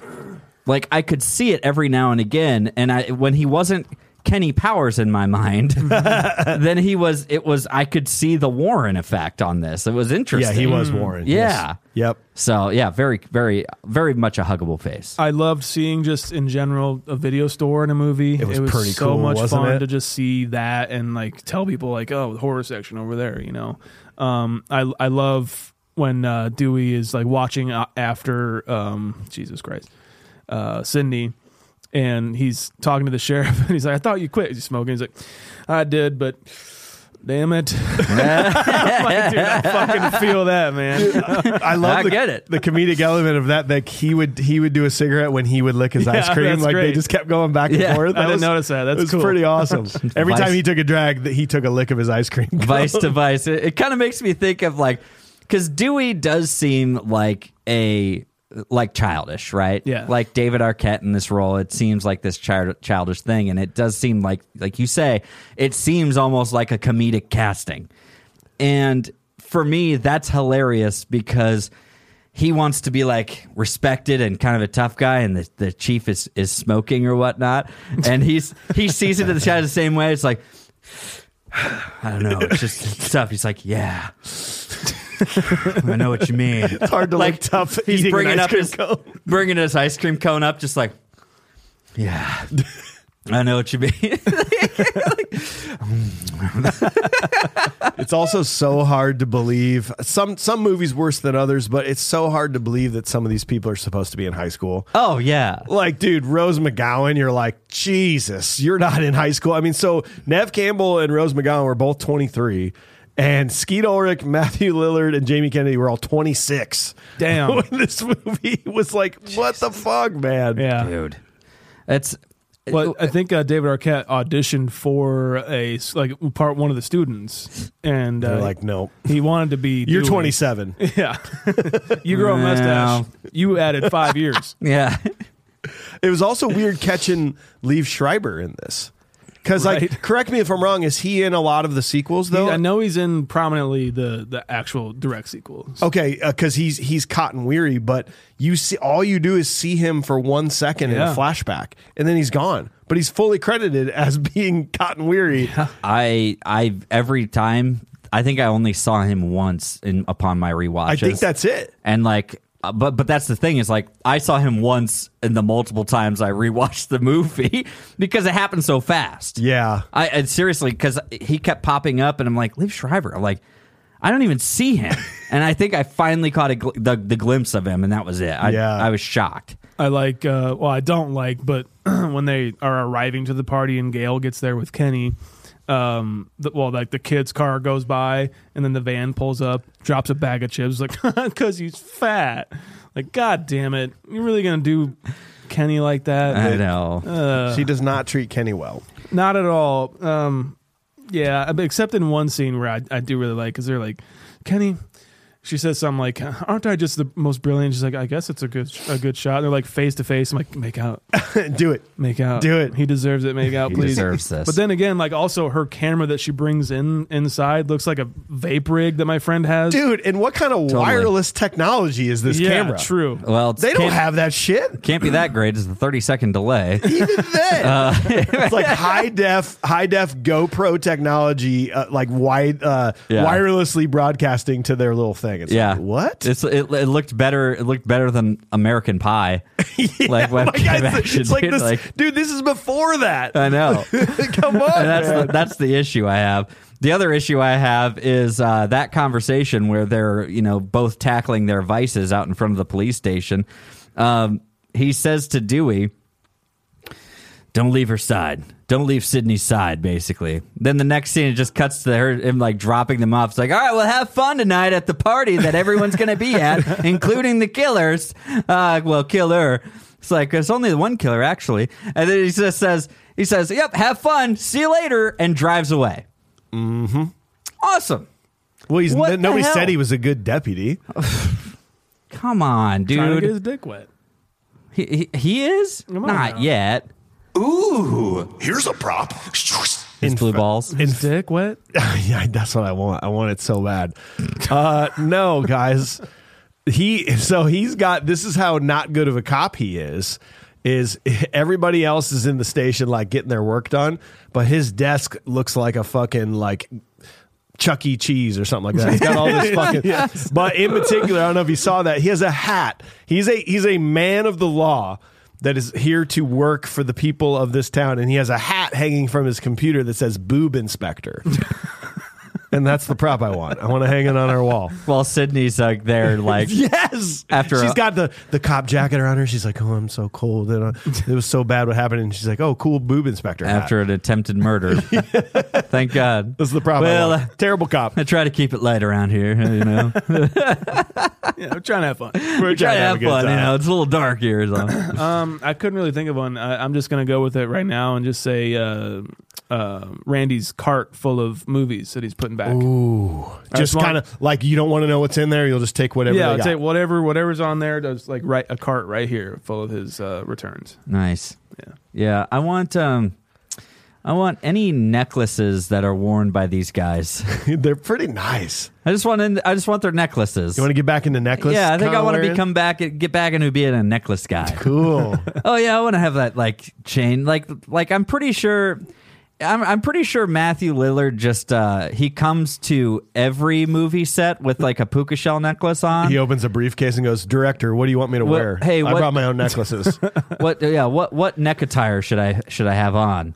And that's pretty much it. Yeah. I'm surprised they didn't get spotted for that, and you know, as the murderer. Speaking of Matthew Lillard, real quick, fucking fantastic in this movie. You think so, huh? I think everything he does is fucking hilarious, man. I love his performance. I think he's just, like, absolutely electric. I think everything he says is hilarious to me, and I think he's having the most fun. I love it. Do you want to have a rebuttal on that one? I think I already have, because I don't know. I just think that... The idea or what I read was that he honestly got cast because of kind of how... over the top he really was. He wasn't even auditioning. He was there with a girlfriend. He was there with a girlfriend who was auditioning for another movie, and the casting director saw him and was like, "Hey, I want you to audition for this part," and he just like yucked it up hard. Huh. I'm right in the middle on that, because there are times when I'm, especially early on in the movie, when I'm just like, yeah, this guy's going way too hard. Like I don't like what he's doing here, but I'll tell you what, as we get into this final scene, when it's the chaos of like they're the killers kind of a thing.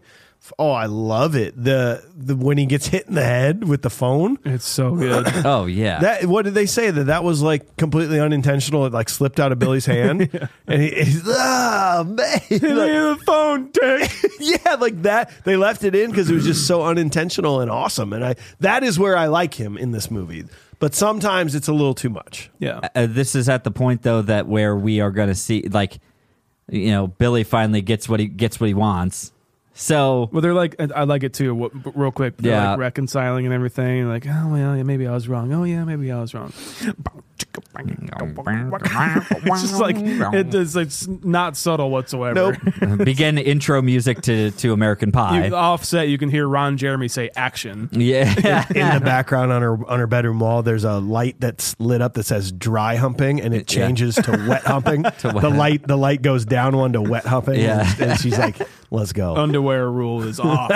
Oh. Anyway, sorry. No, I just like, I don't know. It's well, this happened, and then kind of it all just seems a little too out of the blue, if you will.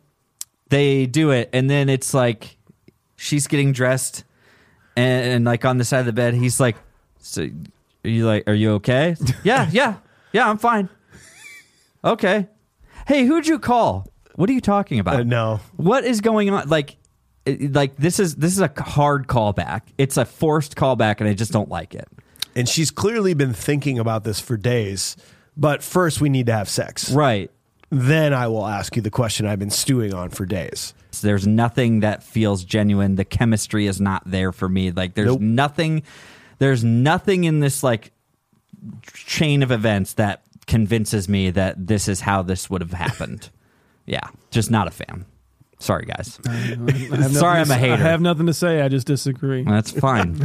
I understand. Well, let's get on the final scene then. So Sydney evades Ghostface, who kills Kenny and stabs Dewey. Gail, attempting to flee in her van, crashes and is knocked unconscious. Sydney seeks refuge. Inside the house, Billy and Stu reveal themselves to be the killers, making plans to kill Sydney and her father. They're interrupted by Gail's return, which gives Sydney the chance to incapacitate Billy, kill Stu. Dewey is taken away by ambulance, and Gail provides an impromptu news report about the night's event we forgot in the last scene. Best kill of the movie is Tatum. Tatum, really? Right? This is the best? Like the most entertaining, like okay. The most memorable kill of the movie, right? Yeah. This is, again, where it becomes borderline, like, like made-for-TV movie for me. Okay. Meaning just not believable in the least? Well, yeah. I mean, come on. That door's not going to lift up with a girl inside of it. Come on. She's small, but, you know, it won't hold that kind of weight. Yeah. And again, we're like throwing the beer bottles back and forth, like, you know, the classic door to the face, you know, fridge door to the face. Again, it's like, I'm here for it, right? Like, and... But this is what's making it a movie that I don't have any issue like watching or anything, and at the same time, it's adding this comedic effect to what are overall, like I think anybody just getting stabbed is just like horrific. Yeah, you know what I mean. And so it's adding this comedic layer that I think is in some points. I think this is a perfect example of becoming a little too much as it gets there. And it's like they have to compensate for almost how gruesome things are about to get by making it kind of funny. Yeah. I think that's the point of it though. I think it's really the movies that have led up to this, all of them are like, yeah, seeing someone getting stabbed should be horrible, but it's not. And it hasn't been for a while because of these movies that have been perpetuating this whole idea, you know, like Freddy was on a fucking witch, or like he was the Wicked Witch of the West or whatever, like in one of them fucking movies, you know, just being a parody of themselves. And I think that's what this movie is kind of telling the audience is like, we realize what's going on, you know, right? And we realize that violence is no good, but these movies have trained us to see it as catharsis, you know. It's not scary anymore, so we are just going to make it funny. Okay. We are just going to put a blanket of like, yeah, it's ridiculous, and we're going to have someone get their neck broken in a fucking garage door opener, you know. I see what you're saying for sure, but I do think what you are saying as well is the point of the thing. Yeah. Okay. I mean, I guess you just don't like it, and that's fine too. I guess you're just going to give it a poor rating. I guess you just hate this fucking movie. Jesus Christ. I do kind of want to hear from you guys, because this is the kind of stuff that is detracting for me, and I want to understand like why it's such a big part of the movie. You guys always, we talk about this all the time. Hearing you guys talk about this movie, especially in the context of the era and everything, and how you've told me now that it's like a revival of like this genre and all that, I want to hear more of that, you know. Well, so, but also, I'm not above being convinced.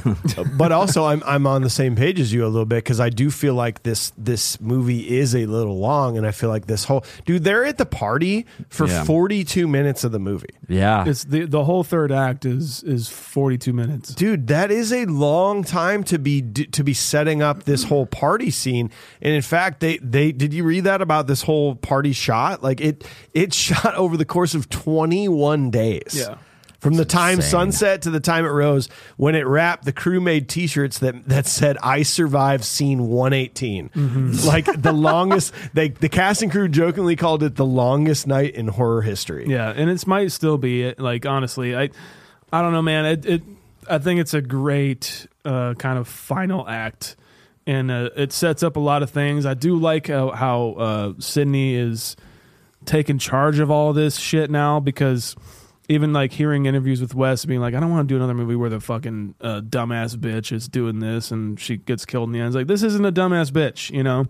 She is pretty smart and figures shit out and like resourceful and badass kind of, you know, just like fending off these assholes and fending off these kids pretty much, you know. Not really the first time we've ever seen that in a horror movie, I think, but I think it's the first time we've seen that in like a huge prominent slasher. Mm-hmm. And I really enjoy that, and I love Neve Campbell as Sydney. Yeah, she's great. I'm just taken with it because it's so cathartic and entertaining. Like, it's just this whole thing moves so fast for me. I maybe it drags on for you, but a couple of things I do have to say. Like, Neve Campbell is like certainly like a redemption factor for me in this movie. I think like watching her on screen is awesome, and I think she fits this role very, very, very well. And other than that, like, but I guess. Like on top of that though, like with the way that Jamie Kennedy is kind of like describing the movie and everything is very funny to me. Like there's a whole crowd of people sitting around. How did you guys feel about this like celebration of their principal being dead though? Kind of weird. Let's go to the school and fucking chug beers, dude. We gotta go see this for ourselves. Let's go break this curfew that's enforced by police and go to that we're drunk driving. But and there's gonna be police everywhere. Let's go to where the police definitely are taking him down from the field goal. But they survived. And they made it. We don't know. It's like wow, like how sadistic is everyone in this school, man? Like everyone's got a part to play in this. It's just very strange. I don't know. Mike's fan theories. Oh, don't you worry about a thing. I'm Sean. Surprisingly enough, I like didn't think there was going to be many fan theories on this, but there was one in particular that kind of made me think a little bit. Like, how do you feel about the fact that maybe there was three killers? And it wasn't just the two, Stu and Billy. What if Dewey was actually the third killer? Mm-hmm. Dewey's very ominous through this whole movie. His how fast he gets over to Sydney's house after the online call to 911. He's right there. The fact that one of the murderers wore police issue shoes. Dewey does have shallow knife punctures, just like Billy and Stu do. That we know that's like a common practice, like, hey, shallow on the sides. That'll help avoid suspicion, frame Sydney's dad. He gave Billy the alibi by taking him into custody, by basically removing him from the scene.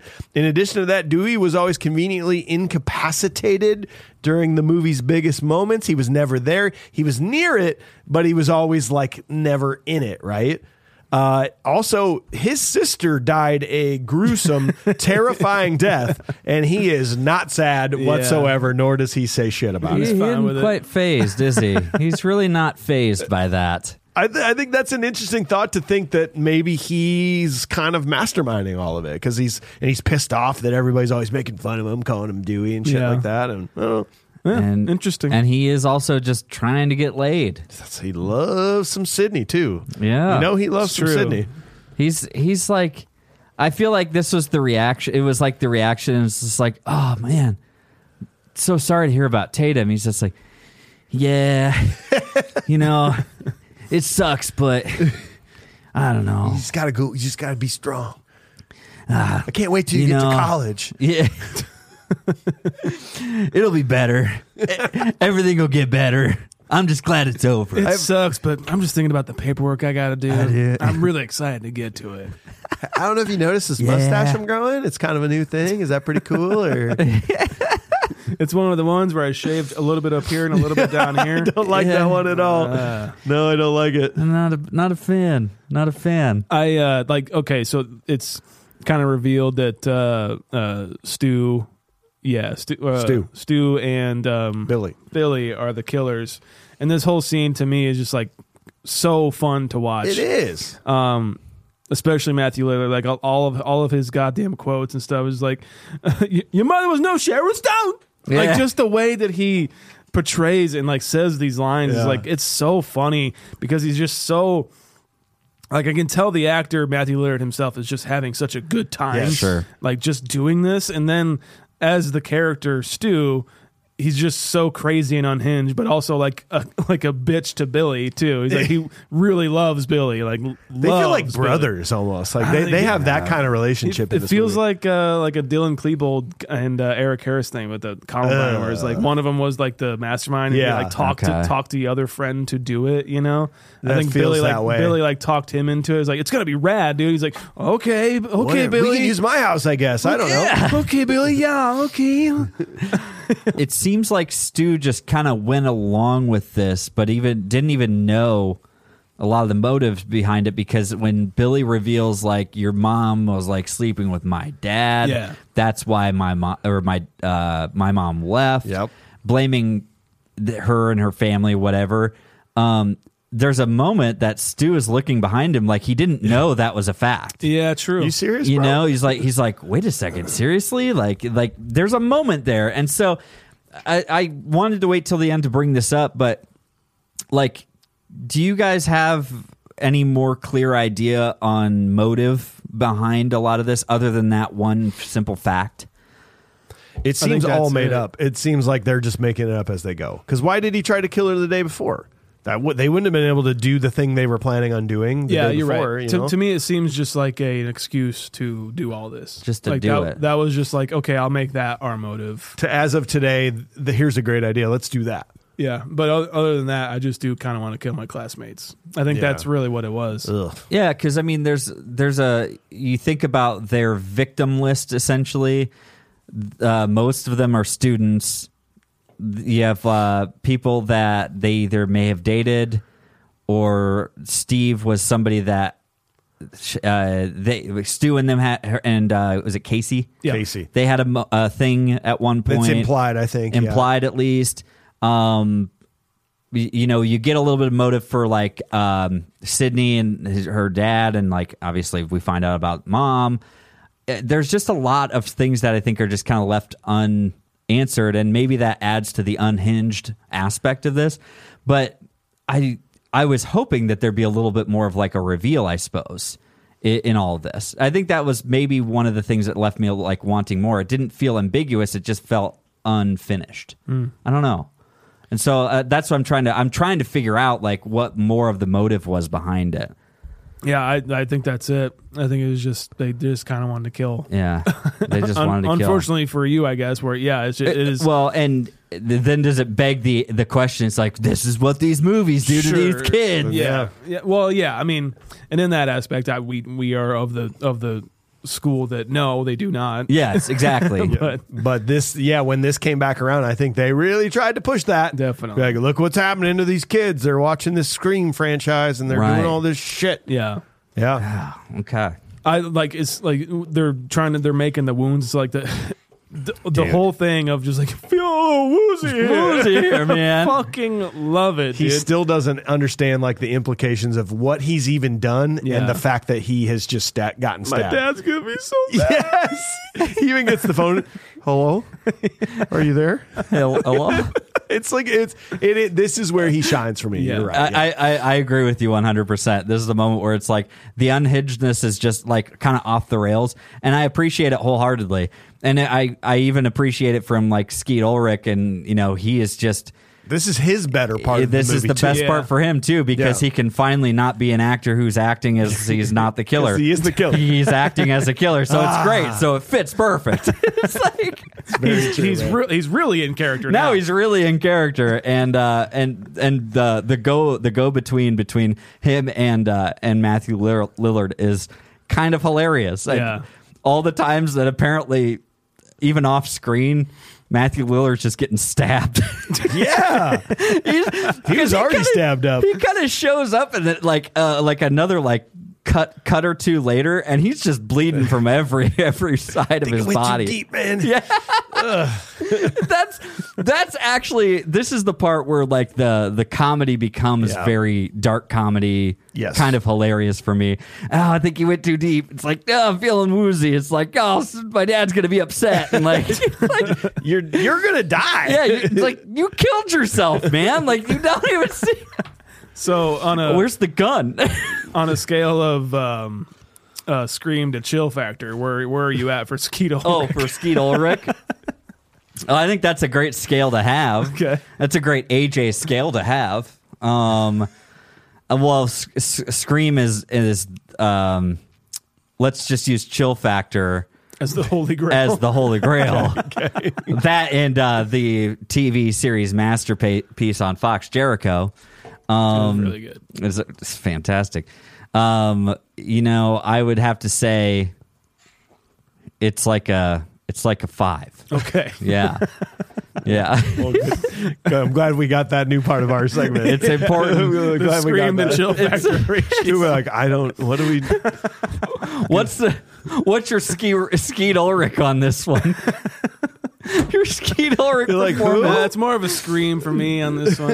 I don't know. This is leaning more towards the scream. Like, chill factor's a 9, and then Jericho is a perfect 10.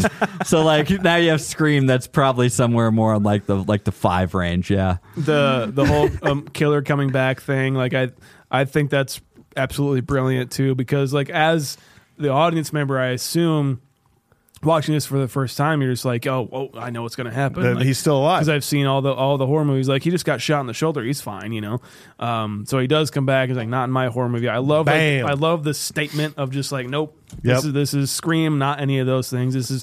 It's like literally the ... of like what you got next. Yep. For movies. You know, like we just changed the landscape.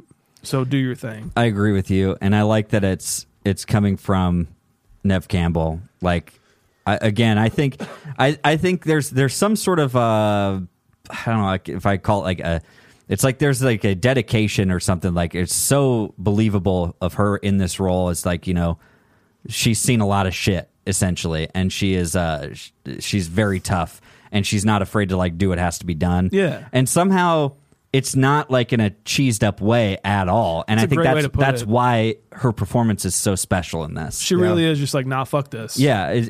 Exactly. It's I'm not here to be dramatic. I'm here to put this to bed. We're getting this done. This is done. Yeah. And yeah, puts that dude down. Great way to put it. Yeah. Well, boys, you got anything else on this one? Nope. No, sir. We have reviewed this movie with a modern eye. It's time to give it a modern day rating to wipe away that nostalgia. AJ, what do you think about this thing, man?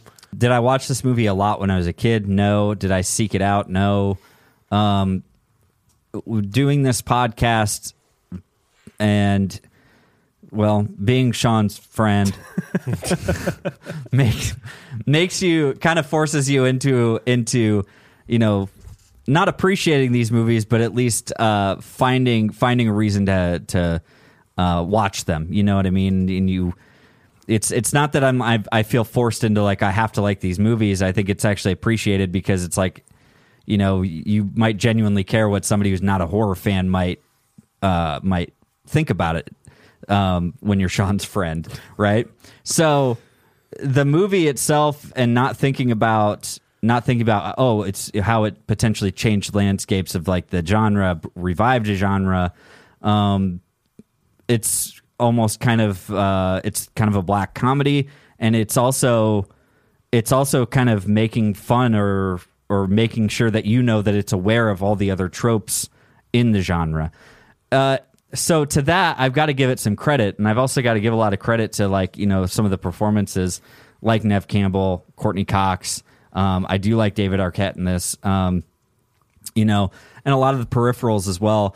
I think it's an iconic, scary character. It's so iconic, and it is very scary. And there's a reason that I don't like masks and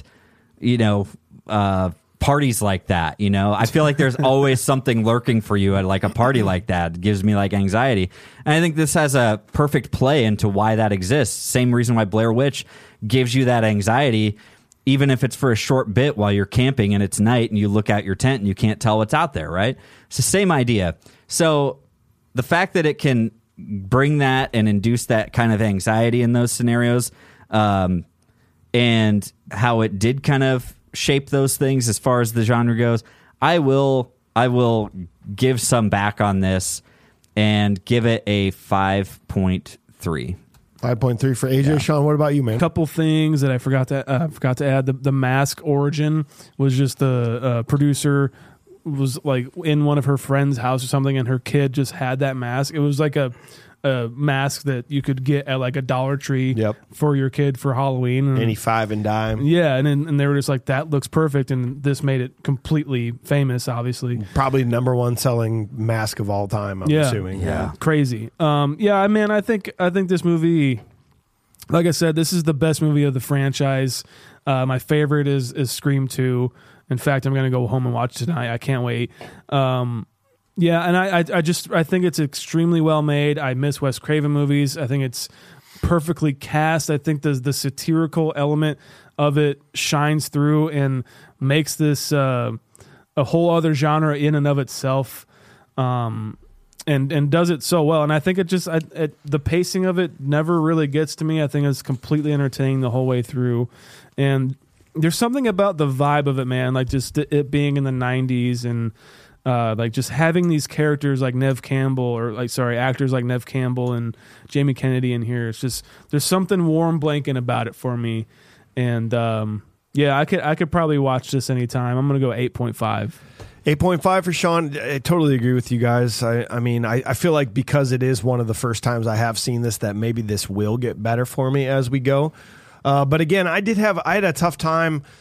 It's like, it's not as good of a funny spoof as like Airplane, you know, where it's like kind of aware of itself, but it's also not as scary as other movies we've done. Like I wanted it to either be flat out like hilarious as a spoof or flat out like scary as fuck. And I didn't really get, it was just too blah of all of them mixed together. So maybe that will change for me, but I still agree that it's like very rewatchable. I'm excited to watch it again, and maybe it will gain on it. So I'm going to go a 7.4 on this one, actually. Executive producer Starling says, first of all, everyone needs to give credit to Kevin Williamson for truly redefining the genre and creating a whole new type of horror movie. We no longer had the freaks and zombies or the boogeymen like Jason, Freddy, or Michael Myers chasing us. This is a slasher whodunit. The first time I saw this movie, I genuinely assumed that maybe Sidney's dad was the murderer. He's missing. It must be him, but why does he want to kill Sydney? Wait, it's Billy and Stu? Shut the fuck up. Not only did Kevin create a horror murder mystery, but he 90210-ified this for mass consumption.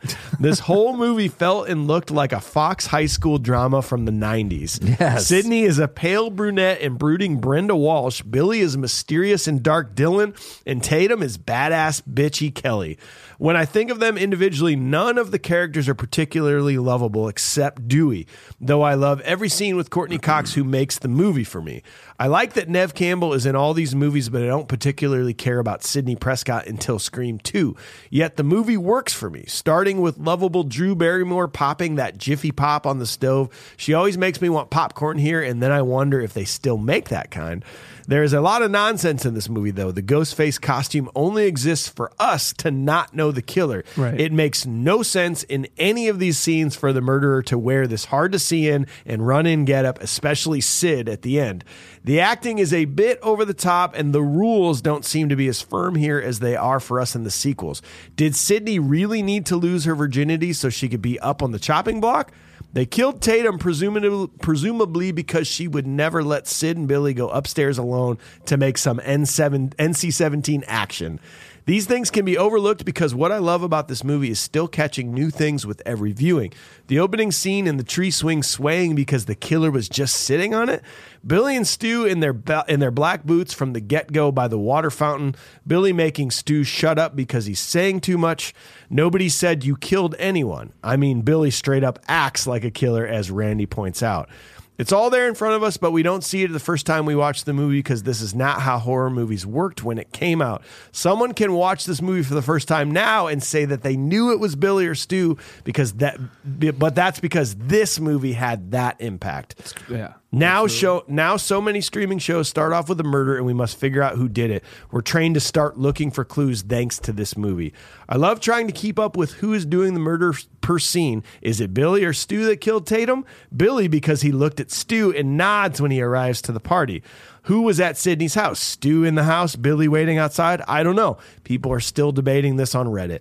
This movie is not my Halloween movie. It's my There's Nothing On and It's Available movie. This is my fifth viewing this year. I live 15 minutes from the movie theater, from the opening scene of Scream 2, as well as the sorority house. I love going by there and not just on Halloween. The characters are annoying and there's some truly bad moments of acting. Pay attention to Skeet when he's being arrested. I agree. But I love it. It's a solid 7.5 for him. So, fellas, that's going to take us to a 7.18 on this. And if you want to know where that's going to put us on the grand scheme of everything we've did, 7.18 is going to take that in its own spot and the number 77 spot, just below Groundhog Day, just above Spaceballs is where that's putting it. Above Spaceballs, huh? Just above Spaceballs. How you feel about that? Okay. I always feel good about that. Good. Yeah. Shut up. Well, we hope you enjoyed the episode. Thanks for being here. Tune in next week for the conclusion of spooky season. We're going Halloween OG. And if you're new to the podcast, go back this time last year. Evil Dead was the episode. Well, we appreciate you guys listening to us talk about Scream. We would appreciate it if you were to scream your feelings and thoughts when you write us a review. 5 stars. 5 stars on Apple Podcast and Spotify. Also, if you're feeling so inclined, hit us up. Follow us on all those social media platforms. TikTok, Instagram, all those things at Confused Breakfast. Just search for breakfast. Just search for Confused Breakfast. And by all means, check us out on YouTube, guys. We love hanging out on YouTube, and you get to see my the very first Skeet Ulrich impression on our YouTube channel. You can also go to confusedbreakfast.com and see our merch. You can get some buttons. You can get some hoodies. You can get some shirts. You can get some koozies. You could get some Bowie hunting knives, probably, with our initials and our engraving on it. Retractable, of course. Yeah, oh yeah, we don't want any real violence. Go to that same damn website and see our ratings. See my ratings of the movies that I've done. See AJ's ratings of the movies that he's done. Mike's ratings. And then see the movies we've all done. Happy Halloween. And also go to patreon.com/confusedbreakfast. Join, support the podcast directly. We are produced by Upload Media Group in Cedar Rapids. We got Logan on the controls. Learn more at uploadmediagroup.com. We are part of the Cloud 10 iHeart Podcast Network. Learn more at cloud10.fm. See you later.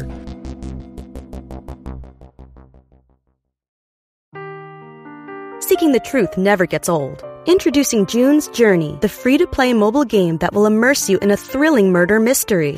Join June Parker as she uncovers hidden objects and clues to solve her sister's death in a beautifully illustrated world set in the roaring 20s. With new chapters added every week, the excitement never ends. Download June's Journey now on your Android or iOS device, or play on PC through Facebook Games.